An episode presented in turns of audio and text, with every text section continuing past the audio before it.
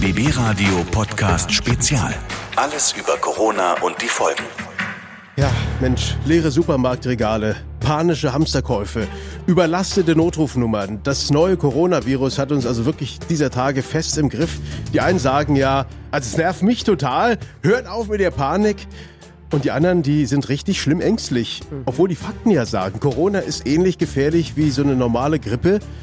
Und wegen dieser Grippe hat ja äh, noch keine Hamsterkäufe gemacht. Das gab es ja in dieser Form noch gar nicht. Und wir haben uns gefragt, woher kommen denn diese krassen Ängste vor Corona? Ja, Die Antwort geben wir euch heute Morgen von und mit Dr. Frank Zimmermann-Vielhoff.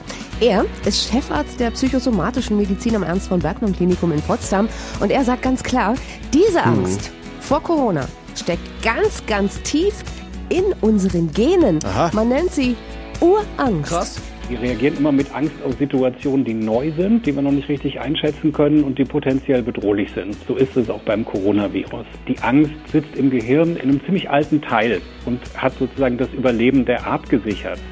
Das heißt, die Grundeinstellung unseres Gehirns auf eine bedrohliche Situation ist eigentlich erstmal die Angst.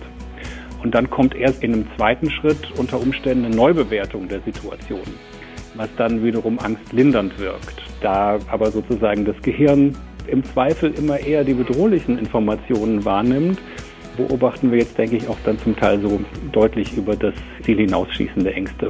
Interessant, das mal so zu betrachten. Und dazu kommt ja noch, äh, dass wir Menschen Herdentiere sind. Also wenn alle Panik haben, dann haben auch oft wir Panik. Das ist quasi ansteckend.